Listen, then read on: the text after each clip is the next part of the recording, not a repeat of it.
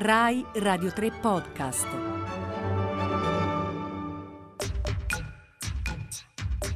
Venti piccoli mondi.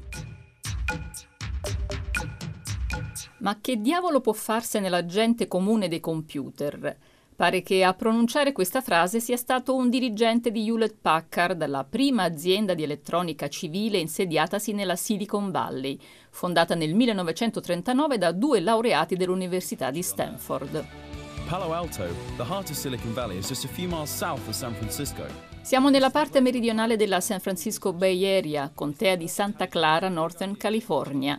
Il soprannome di questa terra è appunto Silicon Valley, l'area che funge da centro globale per l'alta tecnologia, l'innovazione, il capitale di rischio e i social media. Qui negli anni 50, grazie a un incubatore tecnologico creato proprio dall'Università di Stanford, lo Stanford Research Park, sono stati sviluppati il circuito integrato a base di silicio, il microprocessore e il microcomputer. Primo esempio di parco scientifico a livello mondiale, sede di molte grandi aziende specializzate in alta tecnologia provenienti da svariate zone del mondo, tra cui 39 aziende incluse nella classifica Fortune 1000 e di migliaia di aziende start-up. Qui hanno fatto fortuna aziende pioniere che hanno investito in futuro, Google, Apple, ma anche IBM, Yahoo, Facebook. La Silicon Valley rappresenta anche un terzo di tutto l'investimento di venture capital negli Stati Uniti. Chief Executive Officer, Cambridge Analytica. Ladies and gentlemen, honorable colleagues, it's my privilege to speak to you today about the power of big data and psychographics in the electoral process.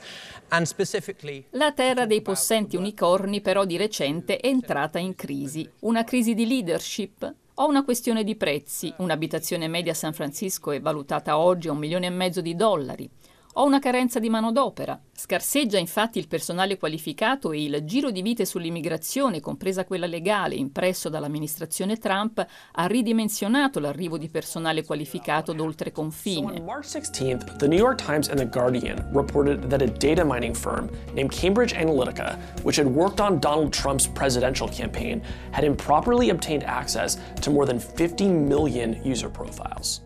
Ma gli unicorni e gli altri animali della valle sono anche sotto il tiro di professori di Harvard, scrittori, giornalisti che hanno nuove teorie sul capitalismo e sulla democrazia dei dati, che sembra stiano costruendo le basi di un movimento anti-Facebook o anti-Google.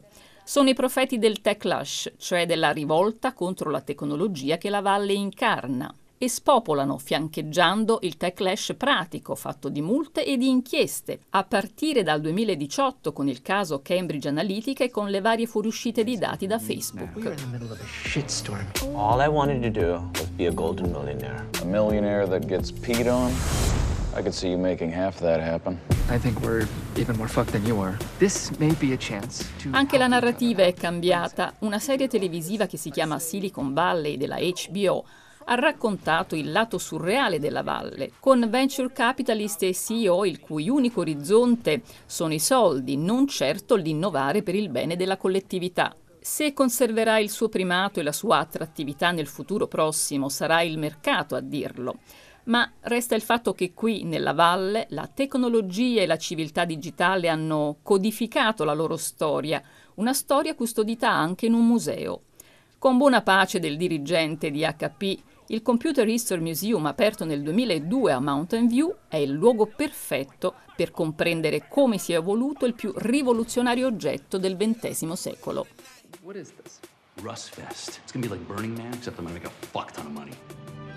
Continuate a seguire i podcast di Radio 3 sul nostro sito e sull'app Rai Play Radio.